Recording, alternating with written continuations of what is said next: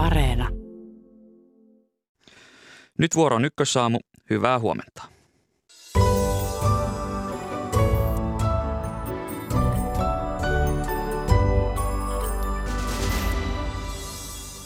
Ukrainassa vietettiin eilen itsenäisyyspäivää samalla, kun Venäjän aloittaman hyökkäyssodan alusta tuli täyteen puoli vuotta. Lähetyksen aluksi kuulemme tuntoja Kiovasta. Avoin sota Euroopassa, energia- ja ruokakriisi. EUlla riittää ratkaistavia ongelmia, minkälaisen syksyn EU on matkalla, entä mikä on EUn rooli Afrikassa. Vieraksemme saapuu EU-komissari Jutta Urpilainen. Pääministeri Sanna Marinin juhlimiskohu alkoi noin viikko sitten. Miten kohu on ravistellut pääministeri-instituutiota, siitä lisää puoli yhdeksän jälkeen.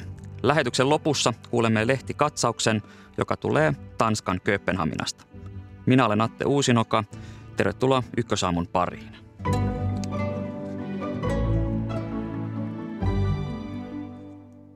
Venäjän eilisessä ohjusiskussa rautatieasemalle Keski-Ukrainassa on kuollut jo ainakin 22 ihmistä ja kymmeniä on haavoittunut. Junavaunuja tuleen sytyttänyt ohjusisku kohdistui Chaplinon rautatieasemalle Nipropetrovskin alueella. Ulkomaan toimittajamme Antti Kuronen, hyvää huomenta. Huomenta. Menit itsekin eilen junalla Saborishan kaupunkiin Nipropetrovskin kautta. Minkälaista tietoa sinulla on näistä rautatieasemalle tehdyistä iskuista? Menin vähän aiemmin junalla.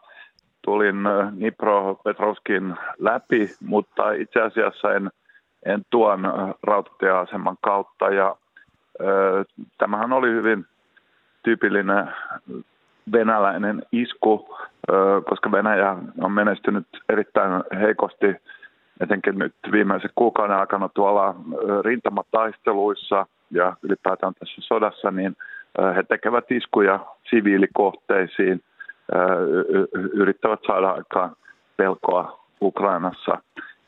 Ja tuota, toinen syy varmasti on se, että Venäjähän on yrittänyt tuhota Ukrainan rautatieverkostoa koko tämän puolen vuoden aikana, mutta ei ole onnistunut siinä. Ja tosissaan tämä on juna, jossa varmasti oli pääosin siviilejä. Siellä on voinut olla ö, muutamia sotilaitakin, jotka ovat menossa rintamalle tai tulossa sieltä pois ja ö, suoraan rautatieasemalle isketty. Antti Kuronen, olet lähellä venäläisten miehittämää Saborissan ydinvoimalaa, jonne on siis tehty iskuja, niin kuinka vakava tilanne siellä voimalassa tällä hetkellä on? Tilanne on erittäin vakava. Ennen kaikkea siitä syystä, että Venäjä on se taho, joka miehittää tätä Euroopan suurinta ydinvoimalaa. Ja Venäjän toiminta tämän sodan aikana on kyllä osoittanut, että he ovat hyvin holtittomia ja huonosti organisoituja ja, ja siksi tämä herättää kyllä valtavaa huolta. Esimerkiksi on tullut kuvia, kun Venäjä on ajanut tämmöisiä sotilasrekkoja sisään näihin aivan kriittisiin rakennuksiin siellä ydinvoimalassa. Näissä todennäköiseksi on ammuksia näissä rekoissa – ja siellähän voi sattua ihan mikä tahansa onnettomuus, tulipaloja ja sitten näitä ammuksia räjähtää. Ja sitten toinen suuri uhkakuva on se, että Venäjä haluaa irrottaa tämän ydinvoimalan Ukrainan sähköverkosta, tai siis siitä sähköverkosta, joka johtaa tänne Ukrainan kontrolloimille alueille. Ja, ja tietysti jos sen operaation suorittaa huonosti, niin se on erittäin vaarallinen tilanne, koska ydinvoimala tarvitsee sähköä, jotta se voi viilentää reaktoria ja niin edespäin. Ja, ja Venäjähän, on, Venäjähän on jo tulittanut tätä aluetta, ydinvoimala-aluetta, jota se itse miehittää tällä provokaation mielessä ja juuri katkonut näitä sähkölinjoja, mutta käsittääkseni he eivät vielä ole kokonaan katkaisseet näitä sähkölinjoja tänne Ukrainan puolelle. Ukraina vietti eilen itsenäisyyspäivää, niin lyhyesti loppuun, nostiko tämä itsenäisyyspäivä ukrainalaisten voiton tahtoa? No varmasti osaltaan kyllä, ja tässä oli liponpäivä päivä ennen sitä, ja sanoisin, että tämä taistelutahto ja voiton tahto tällä hetkellä on hyvin korkealla tasolla. Että, nyt etenkin kesän aikana Ukraina on saavuttanut sotilaallista menestystä, esimerkiksi pysäyttäneet täydellisesti Venäjän etenemiseen tuolla Itä-Ukrainassa ja, ja Ukraina on myös aloittanut tämmöisen epäsuoran hyökkäyksen, vastahyökkäyksen tuolla etelässä, jossa se tuhoaa siltoja ja ö, Venäjän huoltoa. Ja uskoisin, että Ukrainassa nyt tällä hetkellä on erittäin vankka tuki tälle puolustustaistelulle ja täällä todella uskotaan, että Ukraina tämän sodan tulee voittamaan. Ulkomaan toimittaja Antti Kuronen, kiitokset näistä kommenteista.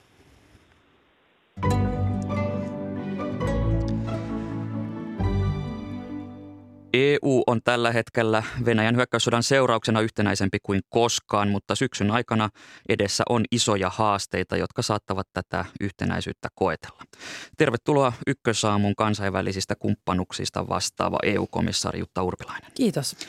Tuossa kuulimme toimittajamme Antti Kurosen kommentteja Ukrainasta. Tästä hyökkäyssodan alusta tuli puoli vuotta täyteen, mutta kokonaisuudessaan sota on jatkunut jo vuosia Krimin valtauksesta alkaen. Jos palataan helmikuuhun, niin minkälaisia nämä hyökkäyssodan ensihetket olivat, olivat näkökulmastasi sieltä siellä EUn ytimessä? Järkytys, että vaikka tiedustelutietoa meille oli oikeastaan viime loppusyksystä lähtien jaettu ja varsinkin amerikkalaiset pitivät meidät hyvin perillä siitä, minkälaista tietoa heillä on Venäjän joukkojen asettumisesta ja, ja, ja myöskin näistä suunnitelmista, niin siitä huolimatta ihmismieli varmaan toimii niin, että, että loppuun asti halusimme ajatella, että tämä ei tule tapahtumaan. Ja täytyy tunnustaa, että en kyllä itse uskonut, että omana elinaikana tulisin näkemään tämän kaltaisen sodan vielä Euroopan maaperällä. Että kyllä se iso järkytys oli, mutta samaan aikaan ehkä johtuen juuri siitä, että, että tietoa kuitenkin Venäjän aikeista oli meillekin jaettu pidemmän aikaa, niin, niin tähän oli jollain lailla pystytty myöskin valmistautumaan. Ja jos katsotaan sitä apua, mitä EU ja eurooppalaiset valtiot ovat Ukrainaan toimittaneet humanitaarista apua, taloudellista tukea ja sitten myöskin sotilaallista apua, niin onhan se hyvin poikkeuksellista. Ja sitten myöskin se yksimielisyys, jolla näistä pakotteista Venäjää vastaan on, on kyetty sopimaan, on myöskin mielestäni vahva osoitus siitä, että eurooppalaiset valtiot yksimielisesti tuomitsevat Venäjän toimet ja jokainen päivä tätä sotaa on liikaa. Jo pitkään ennen tätä hyökkäystä niin Yhdysvallat jakoi hyvin avoimesti tätä tiedustelutietoa ja mediassa on ollut jälkikäteen puhetta siitä, että, että Yhdysvallat ei meinannut saada sitä viestiä ehkä täällä Euroopassa läpi, niin koetko, että, että näitä tiedustelutietoja, otettiinko ne tosissaan? No kyllä ne otettiin tosissaan, mutta niin kuin sanoin, niin varmasti ihmismieli toimii sillä lailla, että samaan aikaan kun varustautuu pahimpaan, niin, niin silti toivoo, että se ei toteutuisi ja se ei tapahtuisi. Eli, eli kyllä me tiedettiin, että erittäin suuri todennäköisyys on, että sota alkaa, mutta silti viimeisen asti toivottiin, että, että järki voittaisi niin sanotusti. Mutta Valitettavasti näin ei käynyt ja, ja nyt on toivottavaa, että sota Ukrainassa loppuisi mahdollisimman pian. No, Euroopan unioni on antanut Ukrainaan paljon esimerkiksi taloudellista tukea. Sitten on asetettu Venäjän vastaisia pakotteita. Ne kohdistuvat energian, pankkisektorin, tuotteiden vientiin ja tuontiin, henkilöpakotteita. Tekeekö EU tällä hetkellä tarpeeksi auttaakseen Ukrainaa? EU tekee paljon. Tekeekö tarpeeksi? No tarpeet tietenkin Ukrainassa ovat, ovat valtavat ja sen takia on tärkeää, että EU tekee myös tiivistä yhteistyötä meidän muiden liittolaisten kanssa, kuten vaikka Yhdysvaltojen kanssa, Kanadan kanssa, ylipäänsä G7-maiden keskuudessa. Että eihän Euroopan unionin jäsenmaat ole ainoat, jotka Ukrainaa auttaa ja se on tietenkin tärkeää, tärkeää tunnistaa. Mutta apua tarvitaan ja ja hyvä on myöskin huomioida se, että apua tullaan tarvitsemaan pitkään. Että vaikka sota loppuisi huomenna, niin avun tarve Ukrainassa ei lopu, vaan silloin lähdetään sitten keskustelemaan myös siitä, että miten Ukrainan jälleenrakennus tullaan hoitamaan ja, ja siihen tullaan tarvitsemaan myöskin erittäin mittavaa kansainvälistä talkoota. Minkälaisissa asioissa EU voisi sitten tehdä enemmän? No mä luulen, että tällä hetkellä se, se iso kysymys on tietenkin se, että, että miten kauan tämä sota tulee kestämään ja onko Ukrainassa riittävästi sotilaallista valmiutta, ihan sotilastarvikkeita, onko riittävästi joukkoja taistelemaan Venäjää vastaan? Ja Tästä syystä esimerkiksi korkea edustaja Porel esitti vastikään ajatuksen siitä, että ukrainalaisia joukkoja voitaisiin esimerkiksi kouluttaa Ukrainan naapurimaissa, eli, eli EU voisi ehkä ottaa sitten myöskin tällaista koulutusvastuuta näiden joukkojen osalta. Ja uskon, että tämä on varmaan yksi niitä teemoja, joista ensi viikolla, kun ulkoministerit kokoontuu Rahassa epäviralliseen ulkoministerikokoukseen, olen itsekin siellä paikalla, niin varmasti tästä tullaan siellä myös keskustelemaan. Oletko avoin tälle idealle, että Ukrainan naapurivaltioissa koulutettaisiin EUn avustuksella näitä joukkoja? No lähtökohtaisesti minusta on hyvä arvioida kaikenlaisia ideoita jolla, ja ajatuksia, joilla Ukrainaa voidaan tässä sodassa tukea. Ja, ja, ja uskon, että tämä on yksi pohtimisen arvoinen ajatus. EU-komissaari Jutta Urpilainen, vastuullasi on siis EUn kansainväliset kumppanuudet, joita on hieman yli 120 maan kanssa. Jäätkö, mitkä asiat jäävät tässä Ukrainan tilanteen alle, eli, eli mitkä isot kysymykset jäävät paitsioon tietyllä tavalla? No se ehkä Euroopassa saattaa aina joskus unohtua, että vaikka sota tapahtuukin Euroopan mantereella, niin kriisi on globaali. Eli nämä sodan heijastusvaikutukset ovat erittäin voimakkaat myöskin monessa kolmannessa maassa, eli Afrikassa, Latinalaisessa Amerikassa ja Aasian valtiossa. Ja yksi konkreettinen esimerkki näistä vaikutuksista on vaikka tämä ruokakriisi, joka on valitettavasti paheneva ja, ja, ja, ja hyvinkin akuutti erityisesti Sahelin alueella Afrikassa ja, ja myöskin Afrikan sarven alueella. Ja sen takia meidän täytyy samaan aikaan, kun pyrimme tukemaan Ukrainaa eri keinoin, niin meidän täytyy myöskin auttaa näitä maailman köyhimpiä maita vastaamaan omalta osaltaan esimerkiksi tämän ruokakriisin tai energiakriisin haasteisiin. Ja mm, tästä syystä on tärkeää, että vaikka tukea ikään kuin lisätään Ukrainaan, niin se tuki ei ole muulta maailmalta pois, koska näissä maissa se, se lähtökohta tämän kriisin vastaanottamiseen on kuitenkin huomattavasti vaikeampi ja, ja nämä maat on heikommin kehittyneitä kuin, kuin sitten taas esimerkiksi Euroopan maat. Siirrytään kohta tarkemmin Afrikkaan, mutta pysytään hetki Euroopassa, koska tästä syksystä ja talvesta on povattu hankalaa niin Euroopalle kuin koko maailmallekin on inflaatiota, talouskasvu uhkaa hyytyä, sitten energian hintapiikit ja ylipäänsä energian saatavuus, niin Miltä tämä tilanne näyttää näin komissaarin näkökulmasta katsottuna? No kyllä se arvio tällä hetkellä on se, että syksystä ja talvesta tulee vaikeita. Ja energiakriisi on jotain sellaista, mitä emme ole pitkään aikaan Euroopassa kokeneet. Joudumme säännöstelemään todennäköisesti energiaa. Me olemme tehneet valtavasti Euroopan tasolla työtä voidaksemme äh, hakea vaihtoehtoisia energiatoimittajia Venäjälle, koska riippuvuus Venäjästä halutaan katkaista. Samaan aikaan me olemme investoimassa voimakkaasti uusiutuviin energialähteisiin ja sitten myöskin yksi tärkeä keino, joka jokaisen meidän kuluttajan täytyy omassa toiminnassaan huomioida, on se, että miten me voimme myöskin energiaa säästää. Mutta energialasku tulee kasvamaan ja, ja kun siihen sitten samaan aikaan aidosti kytkeytyy taantuman vaara ja sitä kautta työttömyyden kasvun uhka, niin kyllä se monessa perheessä tulee lisäämään taloudellisia haasteita ja epävarmuuden – kokemusta ja, ja sitä kautta usein näillä asioilla on sitten myöskin linkki tämmöiseen poliittiseen epävakauteen. No, viime vuonna jo 21 prosenttia Eurooppaan tulevasta kaasusta tuli Afrikasta ja Pohjois-Afrikasta tulee Eurooppaan kaasuputkia. Myös nesteytettyä maakaasua on mahdollista tuoda Afrikan suunnalta. Niin voiko tämä afrikkalainen kaasu paikata tämän Venäjän kokoisen aukon? No ei Afrikka yksin sitä pysty paikkaamaan, mutta Eurooppa tai EU on ollut hyvin aktiivinen etsimään uusia vaihtoehtoisia energiatoimittajia niin Keski-Aasiasta, Lähi-idästä kuin sitten myöskin Pohjois-Afrikasta. Eli, Eli pyritään löytämään uusia toimittajia, jotka sitten kaikki yhdessä pystyisivät omalta osaltaan auttamaan Eurooppaa ratkaisemaan tämän dilemman ja haasteen, joka, joka syntyy siitä, että energiariippuvuus Venäjästä halutaan katkaista. No, miten? Pelkästään uusilla, sekin on hyvä sanoa, että pelkästään niin kuin uusilla toimitteilla ää, tätä tilannetta ei voida ratkaista, vaan me tarvitaan sen lisäksi myöskin investointia uusiutuviin energialähteisiin ja sitten myöskin tarvitaan energia, energian säästämistä, energiatehokkuuden lisäämistä ja, ja siinä jokaisella kansalaisella on sitten oma vastuunsa. Tulisiko EUn varautua tässä Afrikan tilanteessa ongelmiin, että kuinka vakaita nämä toimitukset sieltä olisivat? Mm, no Afrikassakin kun on yli 50 valtiota, niin on 50, yli 50 erilaista yhteiskuntaa ja osa Afrikan valtioista on, on hyvinkin vakaita.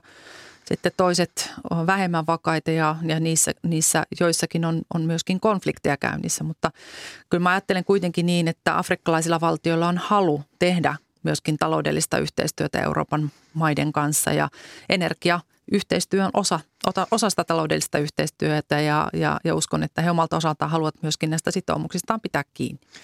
Olet komissaari Jutta Urpilainen maininnut aiemmin, että Afrikalla olisi edellytykset tuottaa nykyistä enemmän ruokaa myös itselleen ja tilastotietojen mukaan 60 prosenttia maapallon hyödyntämättömistä viljelymaasta ja 10 prosenttia makeaveden lähteistä on Afrikassa. Niin miten EU auttaa Afrikkaa tämän ruoantuotannon kehittämisessä? No meillä on tällä hetkellä useampia hankkeita käynnistymässä, jolla me pyrimme nimenomaan lisäämään – ruoantuotannon omavaraisuutta Afrikassa. Ja mm, erityisesti panostamme Sahelin alueelle, mutta myöskin Afrikan sarven alueelle. Ja ajatus on se, että kun tällä hetkellä Afrikka tuo merkittävässä määrin ruokaa Afrikan ulkopuolelta, vähän vastaavalla tavalla kuin Afrikka toi koronakriisin aikana opimme, ainakin itselleni se oli uusi tieto silloin, että Afrikka tuo 99 prosenttia käyttämistään rokotteista ja, ja tuottaa itse vain prosentin käyttämistään rokotteista. Niin silloin käynnistimme hankkeen, jolla pyrimme tuottamaan enemmän rokotteita Afrikassa ja nyt neljässä maassa toivottavasti Afrikassa käynnistyy rokotetuotanto tämän vuoden aikana ja vastaavalla logiikalla nyt sitten tämän ruokakriisin aikana – olemme pyrkineet käynnistämään hankkeita, joilla sitten voisimme ruoan tuotantoa lisätä Afrikan maissa ja sitä kautta tukea heidän omavaraisuuttaan ja sitä kuuluisaa resilienssiä eli kriisinsietokykyä. Ja, ja tätä, nämä hankkeet ovat eteenpäin menossa. Oma haasteensa tietenkin sitten tulee tästä kuivuudesta, että valitettavasti Afrikassa on menetetty useampi sadekausi, eli useampaan vuoteen ei ole, ei ole sade, sadekausi toteutunut ja, ja sillä on sitten myöskin omat haasteensa tähän, tähän maanviljelykseen ja ruoantuotantoon. Mutta hankkeita on käynnissä ja itse uskon, että me pystymme myöskin ruoantuotantoa Afrikassa lisäämään. Olet vastuussa ruoantuotannon lisäämisestä näissä kehittyvissä maissa ja tähän projektiin EU on varannut budjetistaan yli 4 miljardia euroa vuoteen 2024 asti. Niin onko tässä kohtaa konkreettisia tuloksia? No meillä on nyt juuri uusi ohjelmakausi alkamassa. EUhan toimii aina seitsemän vuoden tämmöisellä aikajänteellä ja nyt para-aikaa näitä uusia hankkeita ollaan käynnistämässä ja uskon, että lähivuosina myöskin näemme sitten konkreettisia tuloksia. No jos pysytään vielä Afrikassa, niin väestörakenne on varsin nuori ja mantereella on paljon nuoria, joiden tulevaisuuden usko horjuu. Esimerkiksi kesällä julkaistu African Youth Survey-tutkimusjärjestön selvitys kertoi, että yli puolet afrikkalaisista nuorista harkitsee muuttoa ulkomaille juuri huonojen tulevaisuuden näkymien vuoksi. Niin eh, mikä on EU-rooli parantaa näiden nuorten uskoa, omalla, uskoa tulevalla, tulevaan omalla mantereella?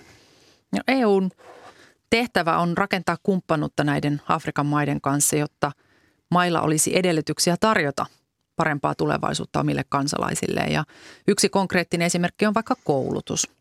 Meillä on käynnistymässä merkittäviä koulutushankkeita EUn investoimassa minun päätökselläni nyt näissä kumppanimaissa koulutukseen enemmän kuin aikaisemmin. Meillä on kolme painopistettä. Haluamme tarjota mahdollisuuden päästä perusopetukseen kaikille afrikkalaisille lapsille, myös tytöille. Me haluamme panostaa ammatilliseen koulutukseen johtuen siitä, että niin kuin itsekin sanoit, paljon nuoria tulee työmarkkinoille Afrikassa ja Ja, ja on tärkeää, että heillä on riittävät taidot, jotta he voivat työllistyä ja työllistää myös itse itsensä yritystoiminnan kautta.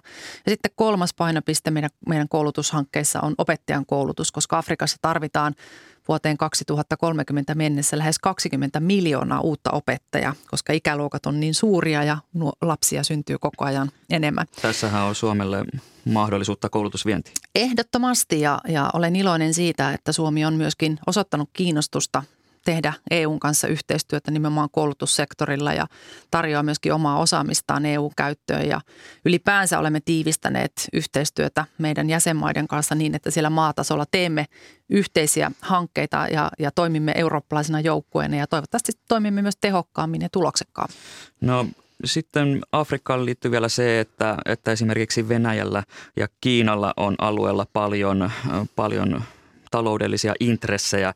Ja miten näet tilanteen Venäjä ja Kiinan suhteen, mihin nämä valtiot pyrkivät tällä kasvavalla ja näkyvällä aktiivisuudella? No Afrikassa käydään aidosti kyllä kilpailua ja taistelua niin sanotusti sieluista, eli kaikki suurvallat ovat Afrikassa läsnä ja, ja käydään kilpailua narratiiveista, mutta käydään myös kilpailua yhteiskuntamalleista – ja totta kai Venäjä ja Kiina pyrkivät saamaan siellä vaikutusvaltaa ja ehkä ylipäänsä tässä on niin kuin iso riski olemassa siitä, että maailma jakautuu kahtia, että ikään kuin sodan myötä tiivistynyt länsiliittouma – sen vastapainoksi tulee sitten muu maailma ja, ja syntyy tämmöinen vastakkainasettelu länsi vastaan muut, josta olen itse hyvin huolissani ja se pitäisi pyrkiä kaikin mahdollisin tavoin välttämään. Myös ja siinä lännellä, näillä Afrikan mailla ja kolmansilla mailla on tärkeä rooli. Myös lännellä on taloudellisia intressejä alueella, niin miten paljon siinä taustalla painaa se, että halutaan rajoittaa Kiinan ja Venäjän vaikutusta? No halutaan olla tukemassa myönteistä kehitystä kolmansissa maissa myös Afrikassa. Että halutaan, että afrikkalaiset valtiot kehittyisivät demokraattisesti ja ihmisoikeuksia ja oikeusvaltioperiaatetta kunnioittaviksi valtioiksi. Ja, ja meillä on tarjota iso investointiohjelma Global Gateway, joka pyrkii käynnistämään maailmanlaajuisesti 300 miljardilla eurolla investointia yhdessä yksityisen sektorin kanssa. Ja nämä investoinnit on kytketty myös arvoihin. Eli niin kuin sanoin tuossa aikaisemmin, kysymys on ää, paljon myöskin yhteiskuntamallien välisestä kilpailusta, että minkälaista kehitystä ja minkälaista yhteiskuntamallia me haluamme maailmassa edistää. Lyhyesti vielä kotimaan politiikkaan tässä viime viikolla. Ja tälläkin viikolla olemme seuranneet puoluetoverisi Sanna Marinin juhlimiskohua. Sinulla on myös itsellä taustaa näistä poliittisista kohuista, niin millä mielin olet seurannut tätä tilannetta? Myötätunnolla, että luulen, että jokainen ihminen, joka on itse ollut tällaisen julkisen kohun keskellä, niin sydämessään kokee myötätuntoa toista lähimmäistä kohtaan, joka vastaavassa kohussa on. Ajattelen kuitenkin niin, että nyt on tärkeää päästä puhumaan asioista. Me, tässä ollaan tämänkin lähetyksen aikana kuvattu kaikki ne haasteet, joiden edessä me olemme Suomessa ja Euroopassa. Ja, ja sen takia uskon, että myöskin kansalaiset odottavat, että poliittiset päätöksentekijät ja maanjohtajat pystyvät keskittymään asioihin ja työhönsä ja näiden kriisien ja ongelmien ratkaisemiseen. EU-komissaari Jutta Urpilainen, kiitokset vierailusta Ykkösaamussa. Kiitos paljon.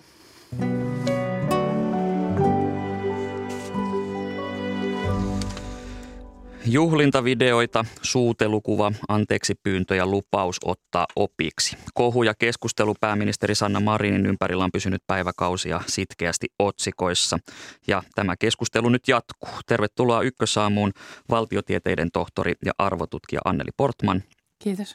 Sekä viestintätoimisto Kreapin toimitusjohtaja ja SDPn entinen puoluesihteeri Mikael Jungner. Kiitos. Ja mainitaan vielä, että olet myös tällä hetkellä Liike Nytin taustavaikuttaja.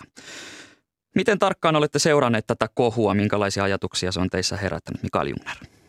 Tätä on vaikea olla huomaamatta, kun tämä tulee tosiaan kaikista tuuteista, mutta että erityisesti sosiaalisen median kautta tätä on tullut seuranneeksi. Ja tässä on ollut erilaisia vaiheita, että alussa oli tämmöinen ehkä yllätys, sitten oli tämmöinen hyvinkin kiihkeä väittelyvaihe, mikä oikein, mikä väärin ja ehkä sitten tässä on ollut viime päivinä vähän tämmöistä ehkä väsymystä, paitsi Sannassa, niin myös, myös tota keskustelijoissa ja, ja sitten tähän on ehkä alkanut tulla vähän tämmöisiä parodian, ehkä tragikomedian piirteitä tähän loppuun. Entä Anneli Portman, miten näet tilanteen? No tutkijana sitä tietysti katsoo niiden taustamekanismien kautta, että mitä sieltä näkyy ja millä tavalla niin kuin johtaja asemoi itsensä ja, ja minkälaista viestintästrategiaa noudatetaan. Ja just tuossa äsken katsoin HBLn ja sitten, ja sitten näiden tota, iltasanomien erilaista kuvastoa. Niin tässä HBLn kuvassa pääministeri kuvataan kädet tämmöisessä rukousasennossa kovin nöyrän näköisenä. Ja sitten taas tässä iltasanomien kuvassa hän on niin kuin tämmöisenä vakavan näköisenä. Ja kyse on samasta kohdasta, jossa hän sanoo, että olen pahoillani. Niin mä oon seurannut tosi paljon niin kuin niitä tavallaan kehyksiä, mitä tämän tarinan ympärille rakennetaan. Ja sitten niitä niin kuin isompia tämmöisiä periaatelinjoja, mitä tällä koitetaan edistää tai tehdä. Kuvillakin on, on valtava voima, se on tullut todetuksi tämänkin kohu aikana. Pääministeri Sanna Marinin tämä juhlinta, se on ollut otsikoissa viime päivät ja eilen kuulimme anteeksi pyynnön ja, ja sen, että on otettu opiksi, niin kuinka pahasti tämä kohu on kolhinut Marinia pääministerinä ja poliittisena johtajana? Poliittisena johtajana en, en tiedä, koska poliittisen johtajan tehtävä on olla johdettaviensa kaltainen ja johdettaviensa kellokkaana.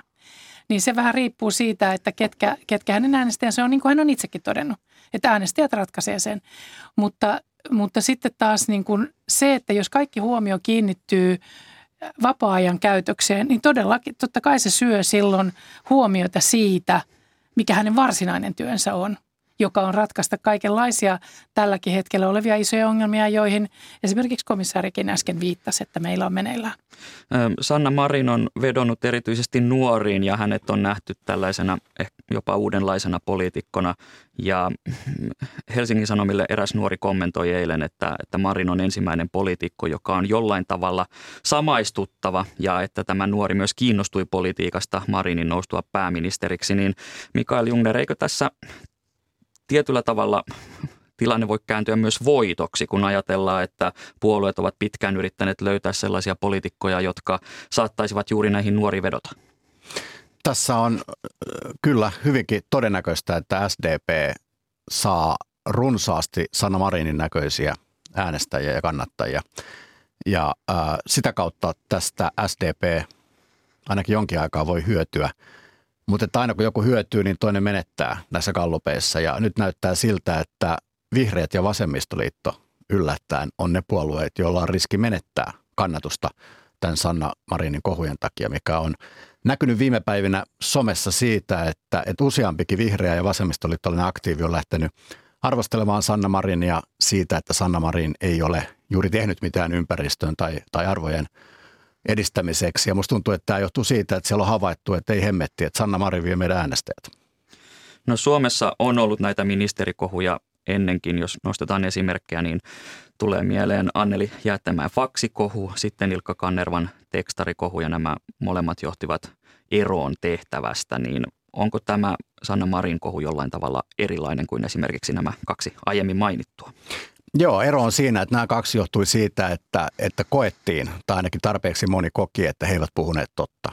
Ja se ero tuli siitä, että he eivät ole täysin rehellisiä tai, tai, tai muuten jäi jotain, epä, jotain niin kuin epäluottamusta kivenä, kivenä kenkään. Nyt Sanna Marinin kohdalla vielä ei ole käynyt näin. Toisaalta Sanna Marinin kautta on jäljellä enää – vain seitsemän kuukautta. Ja, ja sekin ehkä rauhoittaa mieliä. Että aika moni ajattelee näin, että nyt tulee kuitenkin vaalit, pääministeri vaihtuu, joten turha hirveästi käyttää energiaa Sanna Marinin tiputtamiseen. Arvotutkija Anneli Portman, jos verrataan näitä kolmea kohua, jotka tässä nostettiin esille, niin yksi selkeä ero on se, että tämä Marinin kohu on ollut hyvin visuaalinen. On ollut videomateriaalia, jonka jokainen suomalainen on halutessaan nähnyt tai voi olla, että ei ole ehkä halunnutkaan nähdä ja on sen nähnyt. Niin minkälaisen eron tämä visuaalisuus tuo tähän kohuun? Monet meistä ajattelee kuvilla ja kuvat on vaikeampi unohtaa kuin ehkä sanat – että se voi olla, että, että se mitä tästä kohusta jää jäljelle, niin jos sulla on lause, jossa lukee Ilkka Kanerva lähetti tekstiviestejä versus kuva jostain juhlista, niin se kuva on helpompi muistaa, jonka takia tästä voi jäädä ikään kuin pysyvämpi muistijälke. No eilen sosiaalidemokraattien johto oli kolla Lahdessa ja pääministeri Marin murtui kyynelin puhuessaan Lahden torilla yleisölle. Voin sen sanoa ihan rehellisesti, että tämä viimeinen viikko ei ole ollut helppoa elämässäni. Se on ollut oikeastaan aika vaikeaa. Minä olen ihminen. Ja myös minä kaipaan joskus näiden synkkien pilvien keskellä iloa, valoa ja hauskuutta. Mutta yhtään työpäivää en ole jättänyt tekemättä. Yhtään työtehtävää en ole jättänyt hoitamatta. Enkä jätä. Minä otan opiksi. Minä teen työni niin hyvin kuin tähänkin asti. Näin siis Sanna Marin Lahdessa. Mm, pääministeristä on nähty tämä tiukka poliitikkopuoli, sitten myös perhepuoli ja nyt tämä herkistyminen. Niin Anneli Portman, miten tämä muuttaa Marinista saatua kuvaa johtajana? Mä en tiedä muuttaako se, mutta semmoinen, niin kuin tämä minä olen ihminen, on tietysti lauseena sellainen, johon kaikki voi samaistua ja sanoa, että joo, niin minäkin – Eli se on niin kuin mahdollisuus vielä tavoittaa ihmiset ja mahdollisuus vielä niin kuin sillä tunneviestinnällä saada kenties menetetty yhteys takaisin. Eli siinä mielessä hänestä tulee taas yksi meistä. Miten Jungner näet tilanteen? No tässä on yksi jännä ulottuvuus tästä lausunnosta, nimittäin viime viikolla oli SDP-johdon tämmöinen kesävetäytyminen ja illanvietto ja sitten oli nyt tämä – eduskuntaryhmän kesä, kesävetäytyneen illanviettoa. Sitten on ollut erilaisia puoluejuhlia kesärannassakin. Niin moni saattaa miettiä, että onko tosiaan niin, että kaikkien näiden puolueen ja eduskuntaryhmän yhteisten illanviettoja ja kaikkien tapahtumien keskellä, että Sanna Marin ei ole sieltä saanut sitä iloa, vaan se ilo piti käydä hakemassa näiltä suht nuorilta poppareilta, että, että mikä meissä SDP-kansanedustajissa on vikana, kun me ei sua riemauteta. Ja, ja tämän tyyppiset niin kuin, tausta-ajatukset, jotka tässä pikkuhiljaa alkaa tulla ihmisten mieliin, niin niillä voi olla aika järisyttäviäkin vaikutuksia, koska itse kansanedustajana olena tiedän, että jos kansanedustaja kokee ikään kuin arvostuksensa tai ekonsa uhatuksi, niin kuin tässä voi vähän tulkita, että Sanna Marin ei ihan samalla lailla viihdy näiden demarikansanedustajien kanssa kuin näiden poppareiden, niin sillä saattaa olla arvaamattomia seurauksia. Joo, ja sitten siinä, että mulla on itselläni neljä lasta, niin ajattelee, että iso osa mun elämän ilosta tulee lapsista, eikä pelkästään mun ystävien kanssa olemisesta tai edes pääsääntöisesti mun ystävien kanssa olemisesta, joka toki ilahduttaa myös mua. Eli siinä taas tällainen samastuttavuus. Mik, mistä saat elämäsi ilon? Mistä, miten rentoudut? Mikä palauttaa sut?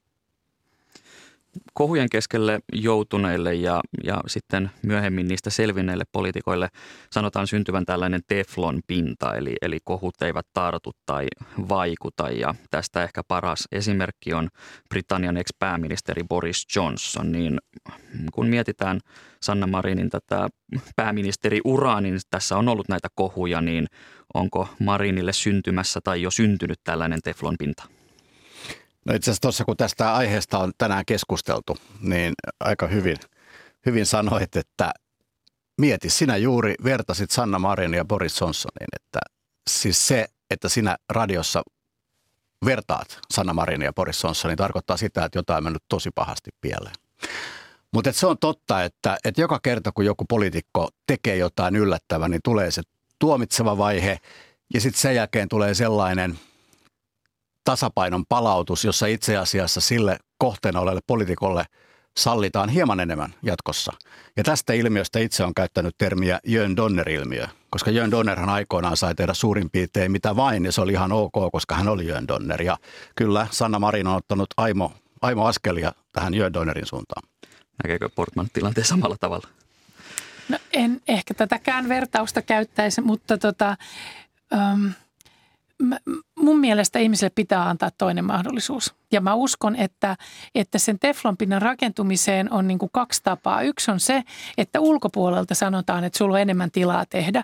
Mutta toinen on se, että sisäisesti niin kuin asemoi itsensä sen, että mistä mun identiteetti kumpuaa, mistä kumpuaa se, kuka minä olen, niin, että siihen rakentuu mukaan se, että okei, on ihmisiä, jotka kritisoi mua, on asioita, joista kritisoin itse itseäni, mutta mä menen eteenpäin.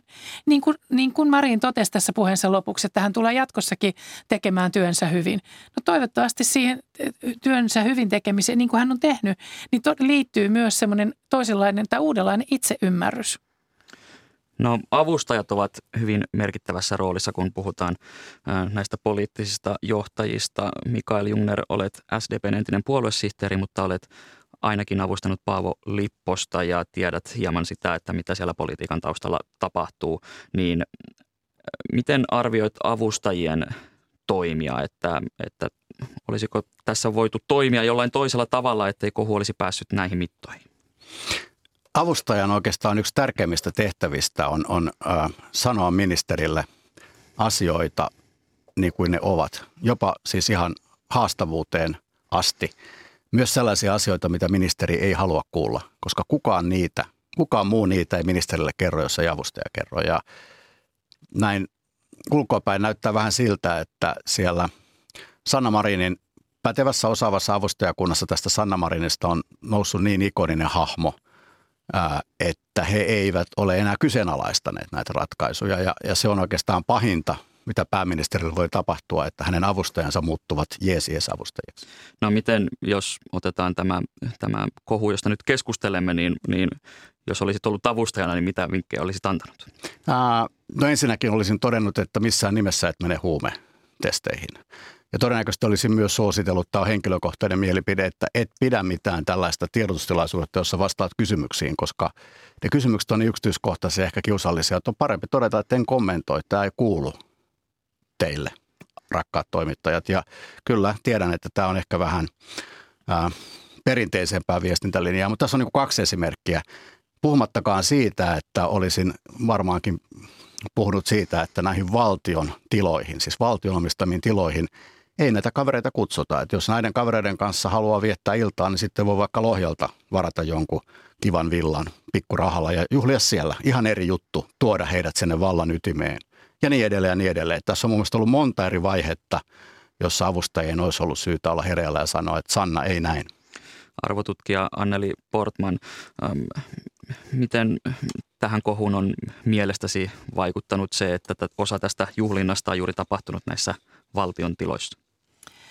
Valtaan kuuluu, vallan käyttämiseen kuuluu tietyt rituaalit, joilla valtaa annetaan, vaikkapa niin vaalit tai avajaiset ja nimittämiset.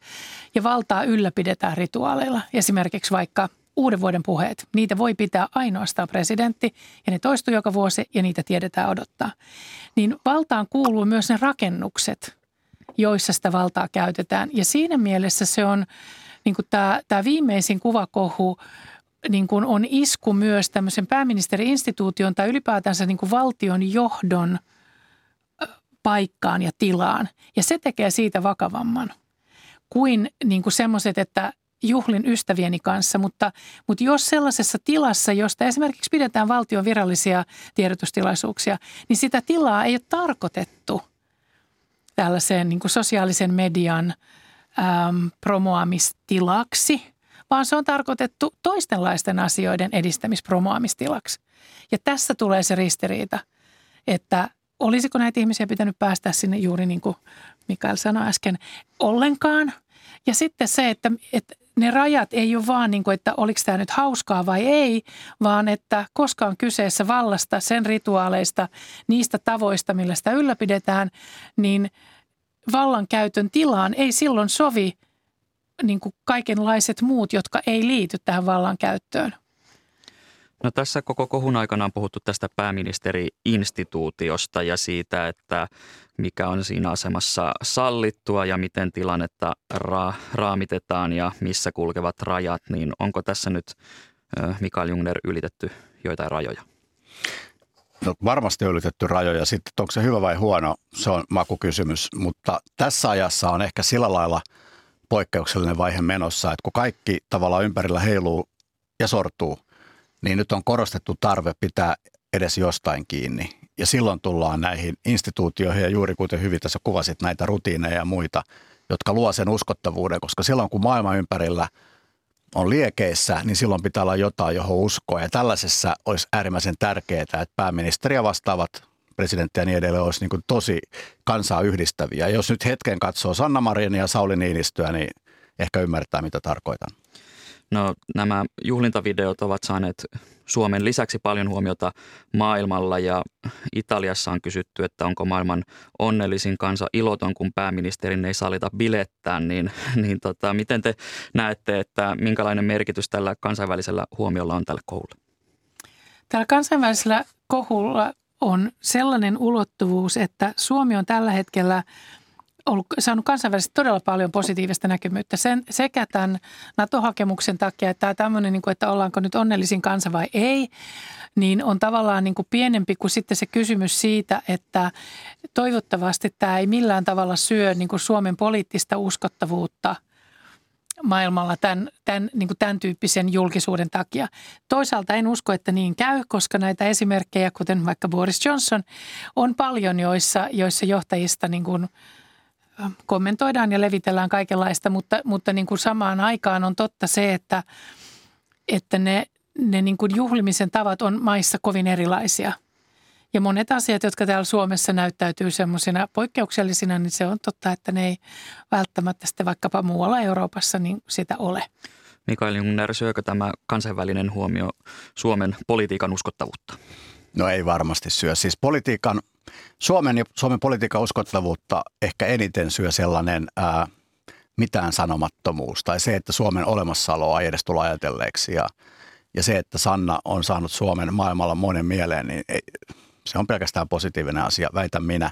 Erityisesti kun katsoo vähän sieltä kaukaa ulkomailta, niin nämä Sannan teot on kuitenkin tosi vaatimattomia. Siis ei, ei nyt mistään kovin suurista paheista ole, ole kysymys. Et siinä mielessä en tuossa näe mitään ongelmaa. Mikael Jungner, olet siis SDPn entinen puoluesihteeri, niin miten paljon uskot, että tämä kohu ja suhtautuminen Sanna Marinin jakaa puoluetta tällä hetkellä? Se ei varmaankaan jää puoluetta, koska nyt ei ole vaihtoehtoa. Sanna on puolueen puheenjohtaja Sanna johdolla mennään vaaleihin, ellei Sanna itse päätä vetäytyä. Ja, ja niinpä siellä todennäköisesti tämä kaikki vaan niin kuin tiivistää niitä rivejä. Ja Sannan tuki on tavallaan se ainoa oikea vaihtoehto, jolloin tavallaan Sannan kritisointi edes siellä sisällä koettaisiin vähän tämmöisenä niin raukkamaisena selkäänpuukotuksena. Eli sikäli uskon, että näitä äh, ikään kuin SDP-sisäistä oppositio, jos sitä ei ikinä ollutkaan, niin nyt, nyt sitä ei kyllä seuraavina kuukausina nähdä. No arvotutkija Anneli Portman, muissa puolueissa ollaan oltu aika hiljaa tästä kohusta, niin mistä tämä hiljaisuus johtuu? Onko tässä pelkoa, että jos jotain tulee joskus julki, niin sama kohtelu osuisi omaan nilkkaan vai miten näet tilanteen? Mä uskon, että, että meillä on niin taju siitä, että me eletään sellaisia aikoja, että on kaikkien edun mukaista varjella kohesiota, varjella yhteenkuuluvuutta.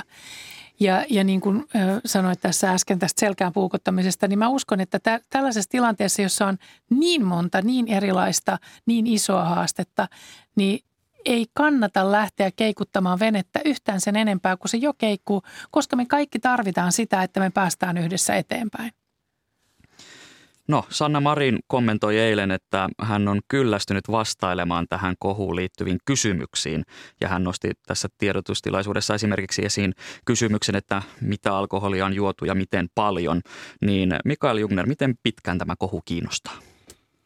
No niin, kyllä. Toi oli sillä lailla ehkä hiukan hymyilyttävä kommentti, että Sanna itse päätti vastata kaikkiin kysymyksiin. Hän järjesti tiedotustilaisuuden ja vastasi siellä kaiken maailman kummallisiin kysymyksiin – ja itse olisi kyllä todennut, että mitään tällaisia tiedostelaisuuksia ei pidetä ja näihin kysymyksiin ei vastata.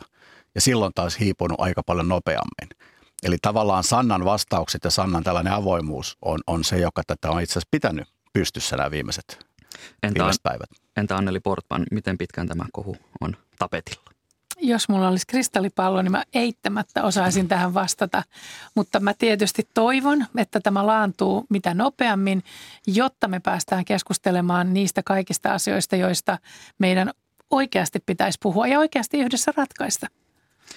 Kiitokset tästä keskustelusta valtiotieteiden tohtori ja arvotutkija Anneli Portman sekä viestintätoimisto Kreapin toimitusjohtaja ja SDPn entinen puoluesihteeri Mikael Jungner. Kiitos. Kiitos.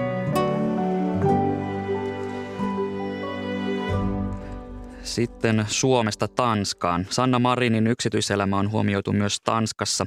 Suurimman huomion on kuitenkin saanut kotimaan politiikka.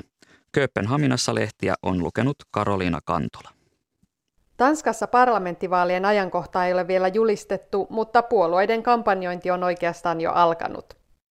Lain mukaan seuraavat kansankäräjävaalit on pidettävä viimeistään ensi kesänä, mutta hyvin mahdollisesti urnille käydään jo syksyllä. Hallituspuolue sosiaalidemokraatit ja istuva pääministeri Mette Fredriksen johtavat mielipidemittauksia, mutta sininen blokki on saanut jo kaksi pääministeriehdokasta. Suurimman oppositiopuolueen Venstren puheenjohtajan Jakob Eleman Jensenin lisäksi pääministeriehdokkaaksi on julistautunut konservatiivien puheenjohtaja Søren Papp-Polsen. Yleisradioyhtiö DR kokoaa, että poliitikkojen näkemykset eroavat arvatenkin vanhusten ja lastenhoidon rahoituksessa, eläkepaketissa sekä verotuksessa. DRn mukaan eroista huolimatta Fredriksen on avoin keskustelemaan hallitusyhteistyöstä myös sinisen blokin puolueiden kanssa. Uusina pelureina ovat edellisen hallituskauden pääministerin Lars Løkke Rasmussenin perustama konservatiivipuolue sekä entisen migraatioministerin Inger Stoiberin oikeistopopulistinen puolue. Stoiber on saanut joukkoonsa useita ehdokkaita ja mielipidemittauksissa noin 10 prosentin kannatuksen. Politiikken lehden mukaan ainakaan nämä uudet puolueet eivät mahdu samaan hallitukseen, jos entiseltä pääministeriltä Lars Løkke Rasmussenilta kysytään. Ja on Suomen politiikka ja Sanna Marinin pilevideokohu myös huomioitu lehdissä ja sosiaalisessa mediassa. Berlinske-lehti julkaisi laajemman artikkelin otsikolla Sanna Marin kasvoi tabujen varjossa, pääministerinä hän haluaa ravistella yhteiskuntaa. Juttu kertoo sateenkaariperheen ja hyvinvointivaltion kasvatista, jonka tie huippupoliitikoksi on ollut nopea, muttei ongelmaton. Marin on johtanut maata menestyksekkäästi, mutta nyttemmin hänen yksityiselämänsä on saanut enemmän mediahuomioita kuin itse politiikka. Berlinske kuvailee, että Suomen pääministerin asenne on ollut kiihdyttää asioita. Siinä hän on onnistunut, mutta ehkä eri tavalla kuin oli tarkoitus, artikkeli tiivistää. Entä miten sananvapaudesta tulisi kertoa kouluissa? Politiikkaan keskittyvä Altinget uutisoi, että Kööpenhaminan kunta oli kieltänyt Muhammed-pilapiirroskeskustelun opetuksessa. Vuonna 2005 Jyllandspostenin julkaisemat profeetta Muhammedia esittävät pilapiirrokset synnyttivät maailmanlaajuisia mielenosoituksia ja boikotteja koko Tanskaa vastaan. Kööpenhaminan kouluissa aihetta oli käsitelty opetuspalveluita tarjoavan konsulentin Usma Ahmedin kurssilla – Keväällä Kööpenhaminan hallinto oli kuitenkin ilmoittanut, ettei kunta halua enää ostaa Muhammed-pilapiirroksiin keskittyviä luentoja. Hallinnon mukaan kouluissa ei ollut tarpeeksi kysyntää. Kööpenhaminan integraatiopormestari Jens Christian Lytken reagoi Altingen uutiseen sanomalla, että Muhammed-pilapiirrostapaus pitäisi päinvastoin olla pakollinen osa opetusta – hän sanoo, että pilapiirrosgate on tärkeä osa Tanskan lähihistoriaa, eikä sitä saisi piilottaa miltään ryhmiltä. Ja lopuksi luistellaan jääkiekko-kaukaloon. Tänään käynnistyvät jääkiekon naisten maailmanmestaruuskisat täällä Tanskassa. Avajaispäivänä muun muassa Suomi saa vastaansa Kanadan ja Tanska kohtaa Ruotsin. Kotijoukkue ei aloita turnausta ennakkosuosikkina, Viime lauantaina pelatussa harjoitusottelussa Tanskan naiset hävisivät Kanadalle yli 10 maalin erolla. Se ei joukkuetta lannista, kertoo DR. Päävalmentaja Jön Edlund sanoo, että pelaajat olivat onnellisia ylipäätään turnauspaikasta ja harjoituspelin ainoasta maalista. En ole koskaan kokenut näin positiivista tunnelmaa näin suuren tappion jälkeen. Luulen, että tytöt jopa pitivät siitä, vaikka hävisivätkin maalein paljonko se nyt olikaan, 14.1. Kööpenhaminasta Karoliina Kantola. Tätä lähetystä ovat kanssani tehneet toimittajat Kreta-Maria Kivioja ja Totti Toivonen. Lähetyksen tuotti Maria Alakokko, äänestä vastasi Pasi Ilkka. Studion on saapunut kanavan kuuluttaja Timo Teräsvuori, hyvää huomenta. Huomenta, huomenta. Minkälaisia kuunteluvinkkejä sinulla on torstaille? No sellainen Kuunteluvinkki, että ilta on tänään runouden.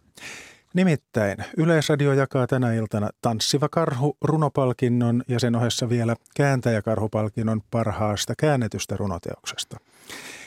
Ehdokkaita on kuusi. He kaikki ovat mukana tässä suorassa lähetyksessä, jonne siirrytään Helsingin Suvilahteen 19 uutisten perään ja siellä kaksi tuntia viivytään ja sitten saadaan selville, kuka voitti.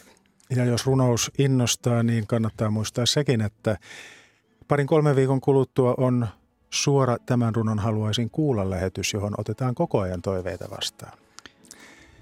Ja sitten vielä sen, että kun yhteiskunnan suojaverkot ja systeemit pettävät, voi ihmisestä tulla murhaaja. Tästä meillä oli dokumentti joku aika sitten.